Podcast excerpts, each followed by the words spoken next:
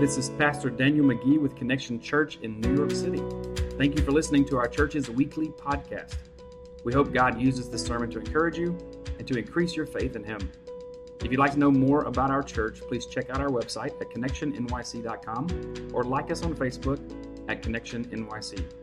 Grace and peace be with you.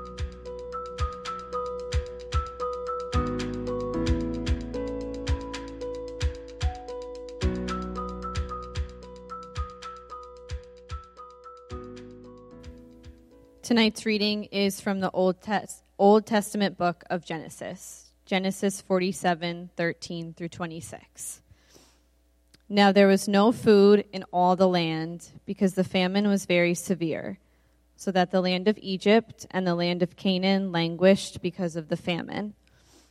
Joseph gathered all the money that was found in the land of Egypt and in the land of Canaan for the grain which they bought, and Joseph brought the money into Pharaoh's house.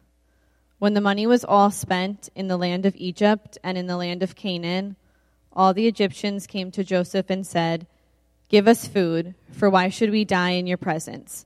For our money is gone. Then Joseph said, Give up your livestock, and I will give you food for your livestock, since your money is gone. So they brought their livestock to Joseph, and Joseph gave them food in exchange for the horses and the flocks and the herds and the donkeys, and he fed them food in exchange for all their livestock that year. When that year ended, they came to him the next year and said, We will not hide from my Lord that our money is all spent, and the cattle are my Lord's. There is nothing left for my Lord except our bodies and our lands. Why should we die before your eyes, both we and our land? Buy us and our land for food, and we and our land will be slaves for Pharaoh. So give us seed that we may live and not die, and that the land may not be desolate. So Joseph bought all the land of Egypt for Pharaoh. Every Egyptian sold his field because the famine was severe upon him. Thus the land became Pharaoh's. As for the people, he removed them to the cities from one end of Egypt's border to the other. Only the land of the priests he did not buy, for the priests had an allotment from Pharaoh that they lived off of, the allotment which Pharaoh gave them. Therefore they did not sell their land. Then Joseph said to the people, Behold, today I have bought you and your land for Pharaoh. Now here is seed for you, that you may sow the land. At the harvest you shall give a fifth to Pharaoh, and four fifths shall be your own for the seed of the field and for the food of those of your households, as for the food of your little ones. So they said, You have saved our lives. Let us find favor in the sight of my Lord, and we will be Pharaoh's slaves. Joseph made it a statute concerning the land of Egypt, valid to this day, that Pharaoh should have the fifth, only the land of the priests did not become Pharaoh's. This is the word of the Lord. So many of you took the survey that talks about work. And this section of, of Scripture uh, talks about work, and it opens up a lot of questions uh, as topics are, are uh, brought up in this uh, series of um, Scripture verses that, that can be quite controversial, and, and we will address those in a moment. But tonight, I want you to think with me about work. It's, it's about a third of your life you spend doing something called work. And we do a, a, not a good job of, of addressing that. We don't do a good job as a, as a people of integrating our faith and our work. And so the challenge for us is to realize that, that there is not a, a division between what we do from 9 to 5, if those are your hours, and a division of our faith in God. There is something that has been brought up there, this dichotomy, a false dichotomy that tells us they can't integrate. It was quite enlightening and interesting to read the responses to the survey.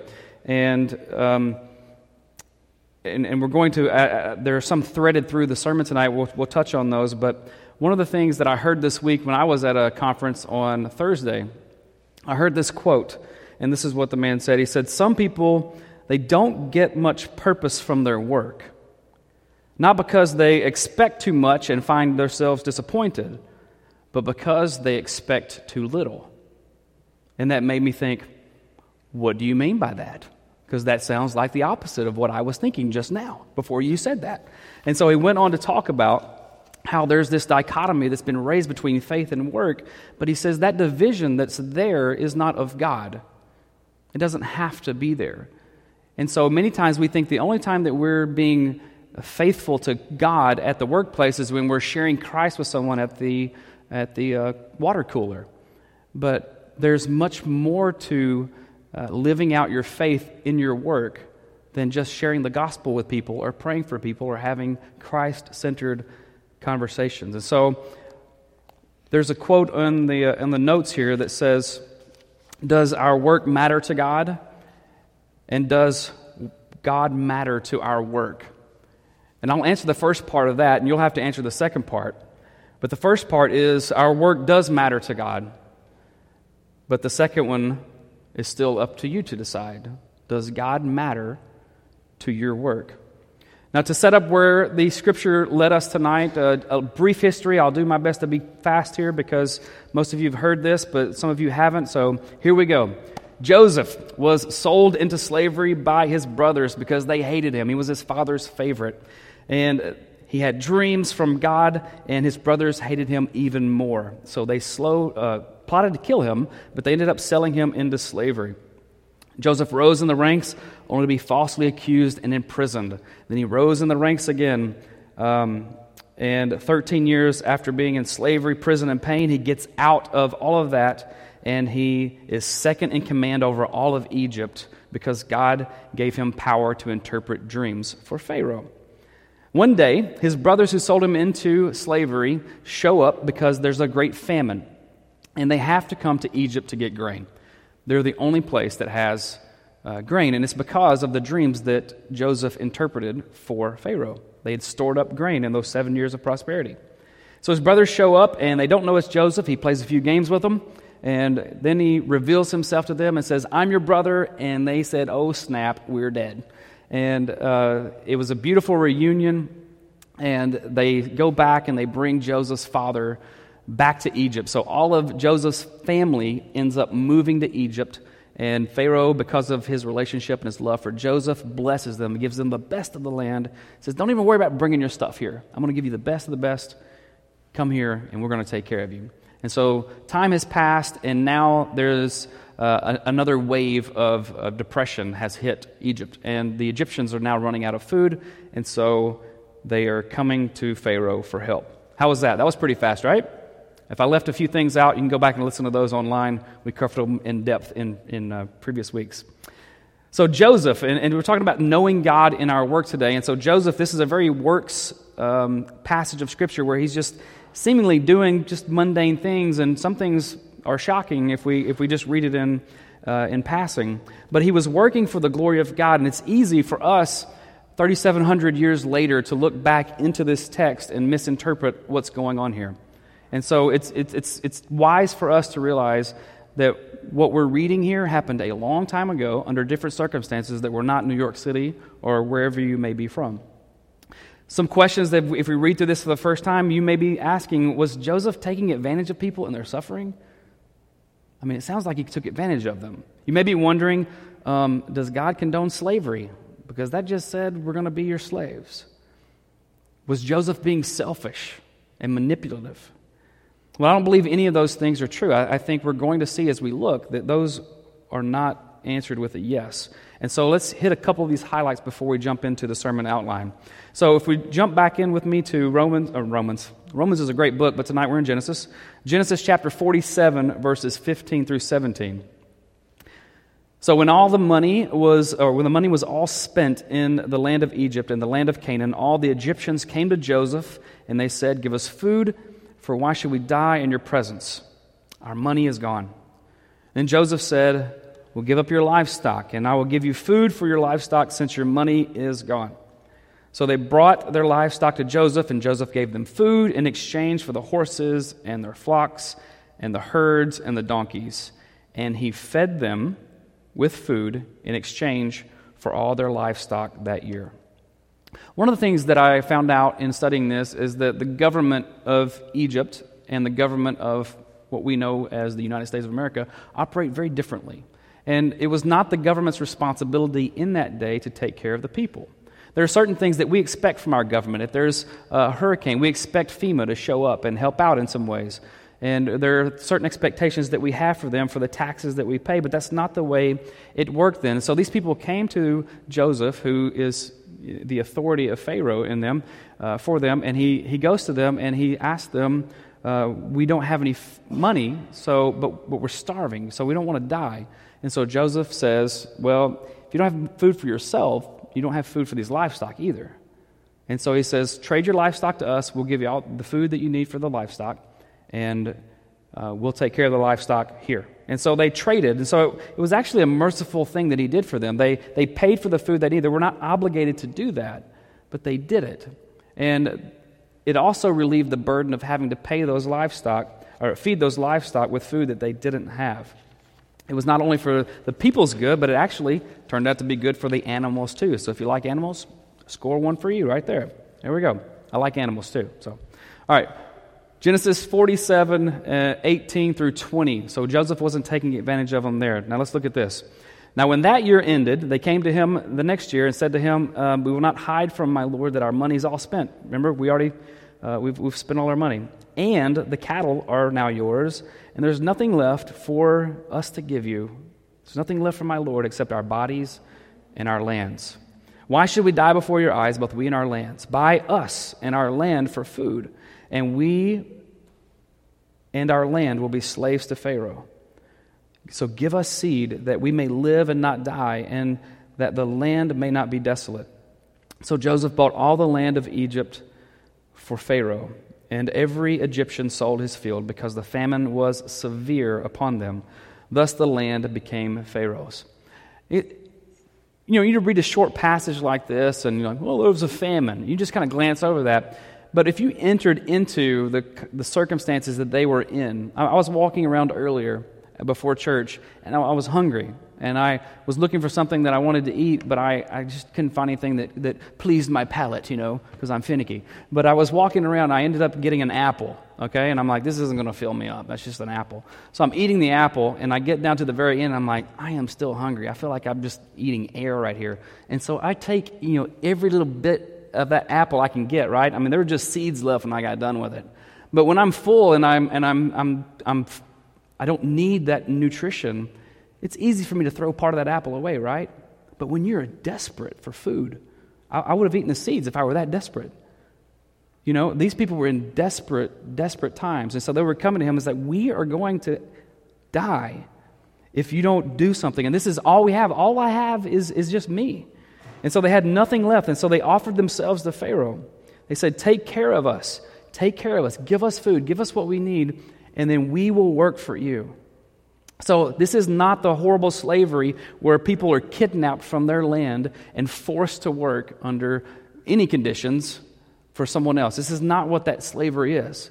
This is like a, a, a an economic um, agreement that we are going to enter into this agreement, and then we belong to you, our lands belong to you, and what we produce, you're going to get 20%, which we'll see in these next verses. So the Bible doesn't condone the type of slavery that we know is, um, that is uh, uh, horrendous.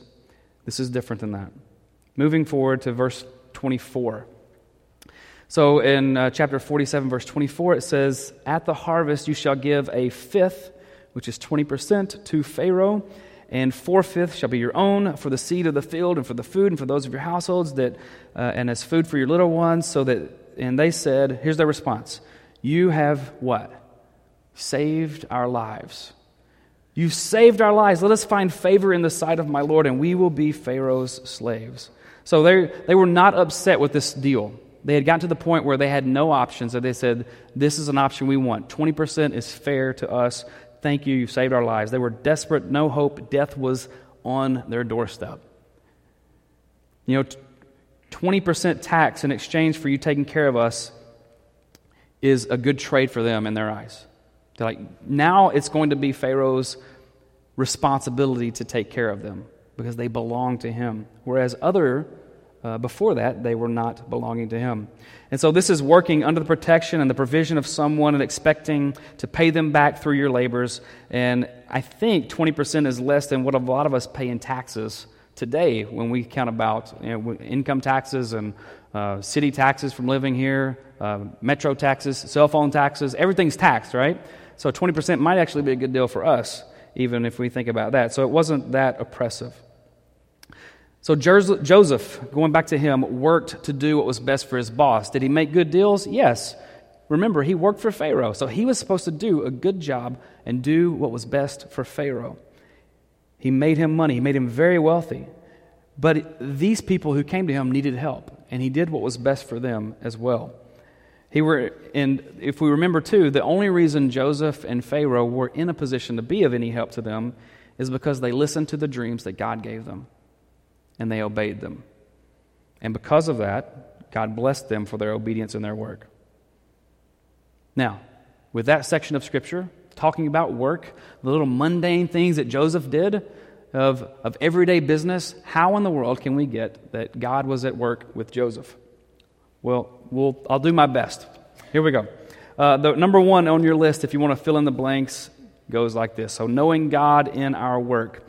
The first thing we need to know is God created our work. The first thing about work to real, remember is that God actually created work.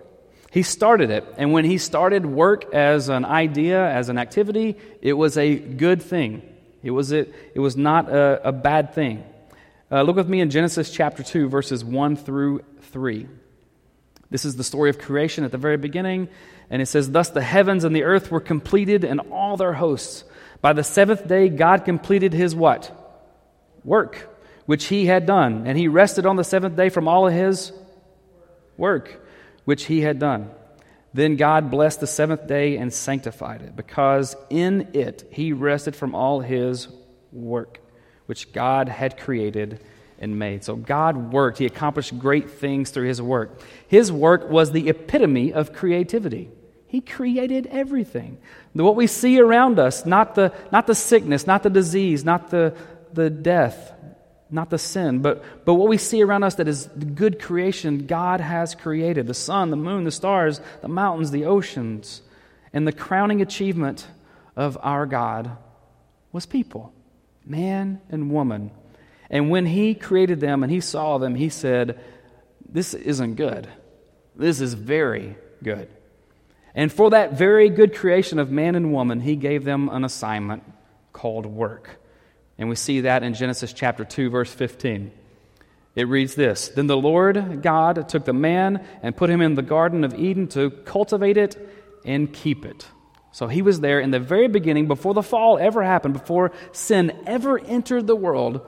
There was work to be done to cultivate and to keep this garden. That was the plan for mankind. It wasn't to be done alone, it was to be done in relationship with others as well. It started when, uh, with, with God creating a woman as a partner for a man. And among all the creation that God had created before Eve, the, the woman, there was none like man, no suitable partner. But then Eve came along.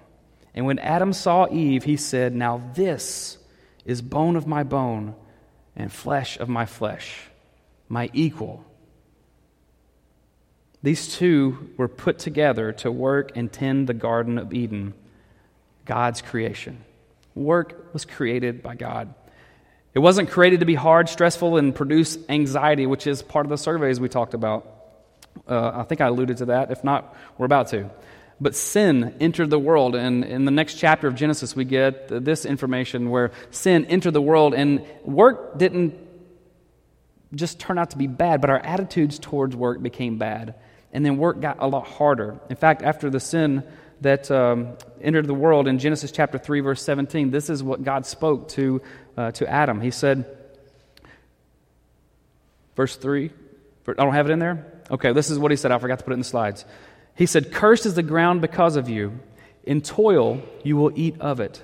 All the days of your life, both thorns and thistles it shall grow for you, and, and you will eat the plants of the field. So, see, work has gotten substantially harder than pre fall. And then he says this By the sweat of your face you will eat bread. Some of you may remember this as by the sweat of your brow. You ever heard that one? By the sweat of your brow, by the sweat of, sweat of your face, you will eat bread until you return to the ground, because from it you were taken, and from uh, for you are dust, and to dust you shall return. From the uh, by the sweat of your brow is an ancient idiom, and um, it, it's a phrase that means that you're going to have stress and worry and anxiety. So that those stresses and worries and anxieties that all of us feel at some point through something is not something that God has given us, but it's a consequence of our rebellion against God. And so anxiety is part of the fall, but here's good news. There's peace that comes from God. There is peace that comes from Him. And so I'm, i want to just ask you are you finding rest in, in the work that Jesus has done for you? Are you resting in the work that He has done for you? Or are you toiling on your own power to prove yourself? Are you working for something? Are you working from something? Are you holding on to control over your life? Or are you surrendering to the, to the fact that, like Pharaoh was the only one who had food, Jesus is the only one who has peace? Are you holding on and not surrendering to the lordship of, of Jesus and allowing Him to govern you and to, to be your Lord? And so when we step out of God's plan, we will unnecessarily add difficulties into our lives. And, and one of the ways that we can break through these barriers is through faith. The way we are activating God's peace in our life is through faith in God, and it activates this peace. Faith that God has created work, and that faith that God has a plan for it, that God has worked on my behalf, and I don't have to strive to become something. But in my work, I can be who I am. We'll talk about that more in a second, too. Here's a, a quote from the survey. It says, um, it's talking about creating work. It says, I've learned that creating software is related to God creating everything. I've learned that creating software is related to God creating everything. And the way it's related is because creativity is from God.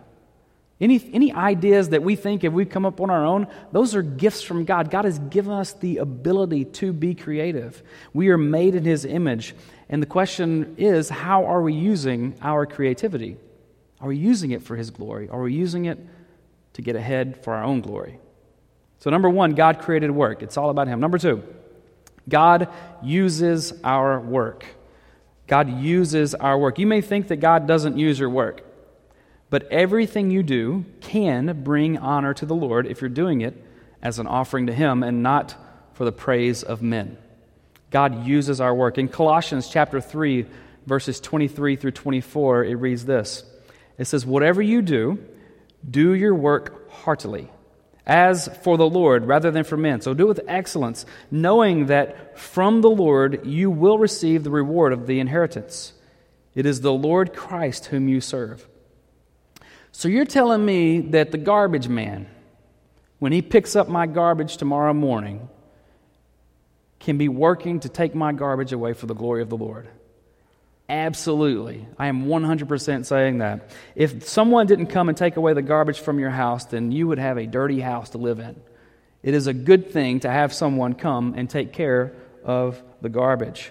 They help humans flourish in life. This is a God honoring work to bring relief to a problem that we all have. There are other ways. Uh, software creation is, is another way to bring glory to the God and do it for the Lord. Teaching students, a lot of you are teachers and changing their lives with knowledge and wisdom, and also the love and nurture that you give to them. The greatest, here's the survey. Here are the greatest challenges from your work. You four, four categories.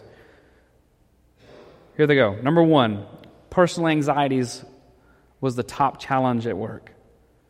Number two, the inadequacies of management. I think like nine of you talked about that. Are any of you in management? I'm kidding. Um, number, th- number three, feeling overwhelmed. There's too much to do and too little time. Number four, the deficits of your colleagues when they don't miss when they miss their deadlines and they don't get their work done and they have inferior work that they turn in. Those are challenges that you face in your work and, and we can't remove the human element from our work. It's there. We work with people somehow. Even if you work alone for the majority of the time, at some point the human element will be revealed in your work. And so, one of the things you can, you can look at is that am, am I working? Is what I am doing for the glory of God, or am I doing it because I want the praise of whoever they are? Do I want the recognition from people, or am I doing this for the glory of God? There's a, a book called Every Good Endeavor. We've, we have, I think, copies left downstairs, don't we? Yeah, we have some copies. So if you want this book, we will give you a copy tonight. I think we have enough for all of you who want one. If not, we'll get you one. Or Larry will buy you one. He just volunteered right here. So, in the book Every Good Endeavor, he talked about several things, and I'm going to give you some bullets. He said, uh, this is by Tim Keller, he said, a, a Christian view of work is that we work to serve others, we don't work to serve ourselves. He also uh, said that we can also have a thriving professional and balanced work life. That we can actually thrive and be balanced in our work life. It, it may not be possible in this season of life, but it is possible as a whole. He also said excellence, integrity, discipline, creativity, and passion in the workplace all matter and are to be done as acts of worship, not just self interest. And then finally, he said, We are able to and called to serve God, get this, through the workplace. You're not just serving God here because you're at church tonight, but you are able to serve God through your workplace. All can be done by the glory or for the glory of the Lord. One of our teachers said this in, in the survey. She said, uh, or he said, he or she said, I try to be patient love unconditionally, and treat little humans with kindness and respect, and also be humble. I like little humans. I need to be reminded sometimes that they're little humans. Um, but God uses this type of work, He uses it. So God created work, and He uses our work in all these different ways. And then finally, we're going to look at how God transforms. Number three, God transforms our work. So he created it, he uses it, and now he's going to transform it. Our work is not our identity, but a way to live out our identity. Our work is not our identity, but it's a way to live out our identity. We work from an identity of who we are. We don't work for our identity. And Jesus gives us a new identity. And that faith that we have through him transforms our work. Dorothy Sayers wrote an essay in 1942. It was published. It says, Why Work is the name of the essay. And I want to sum up her uh, essay. When you, you can read that, you can find it online for free. Uh, it's summed up in, with three points. And, and she says this. So if you want to write this down, you can too. She said, Number one, work is a creative act. It's a creative act. And this is what she uh, expounds upon that. She says, That it or that work should, in fact, be thought of as a creative activity undertaken for the love of the work itself. Understand, I'm going to read that again. That work should, in fact, be thought of as a creative activity undertaken for the love of the work itself. And that man, made in God's image, should make things as God makes them for the sake of doing well a thing that is worth doing well. You see, that's you doing an excellent job in your work brings glory to God. You striving to be the best at whatever it is you do from nine to five or whatever time you work brings glory to God. It's not just a water cooler and sharing your faith and praying for someone. Those are great. Keep doing those as much as you can. But simply being the best employee or boss or whatever it is, entrepreneur, brings glory to God.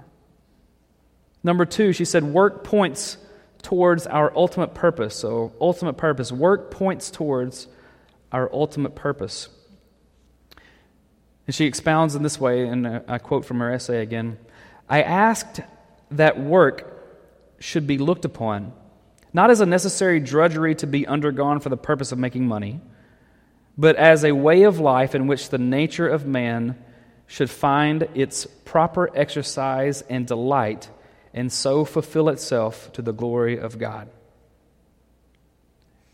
Your job is more than just making money, it's a way for you to live life and delight and fulfill your life to the glory of God. It points towards our ultimate purpose. And number three, she says very clearly there is no distinction between sacred and secular. There's no distinction between the sacred and the secular. She said, in, in nothing has the church so lost her hold on reality as her failure to understand and respect the secular vocation. She has allowed work and religion to become separate departments and is astonished to find that as a result, the secular work of the world is turned to purely selfish and destructive ends, and that the greater part of the world's intelligent workers have become irreligious or at least uninterested in religion. But is it astonishing? How can, this is how she closes it, how can anyone remain interested in a religion which seems to have no concern with nine tenths of his life? You know, one third of your life is spent at work, typically, but you're sleeping for a big portion of it. So she was saying about nine tenths of your life is spent work related. How can we say that how can we be interested in a religion that doesn't speak anything into that? So there's no distinction between the sacred and the secular. So this is um, from your surveys, the encouraging part from your surveys that I was uh, encouraged by, to be redundant. Um, but many of you have seen God's presence in your life, and I want to share some of the ways that you have. Some of you said, I saw God's presence in my life through work, um, at, work, through conversations that I've had with coworkers about faith. I've seen God's presence in, in work through serving others. Not just me, but also seeing others serve others. Number three, I've, I've seen God's presence through experiencing love towards others. Three of you said that you experienced God's presence through prayer at work that you are able to pray at work. And this is fantastic because some of you talked about privately praying um, uh, silently as, as you have difficulties arise and asking God for help. And that is fantastic. Every one of us should, should do that. When difficulties come, we should go to God in prayer. You can pray whenever and wherever, knowing that God is actually caring in that moment about what you're doing.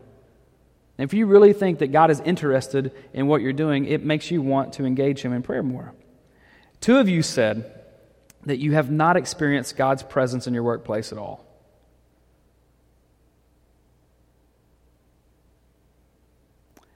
And I want you to think of Joseph, who was going through a difficult situation where he was working for a man who was not a believer in God. He was living in a land that didn't honor the God of his fathers, the one true God. And he was working hard. The, the weight of responsibility upon Joseph's shoulders, I would imagine, would, would crush us at this point. People were coming to him all the time. We need food. We need food. And he's trying to balance this workload. But he experienced the presence of God in his work in this quote unquote secular job. He used wisdom, he had integrity. We saw throughout his lifetime he lived with integrity.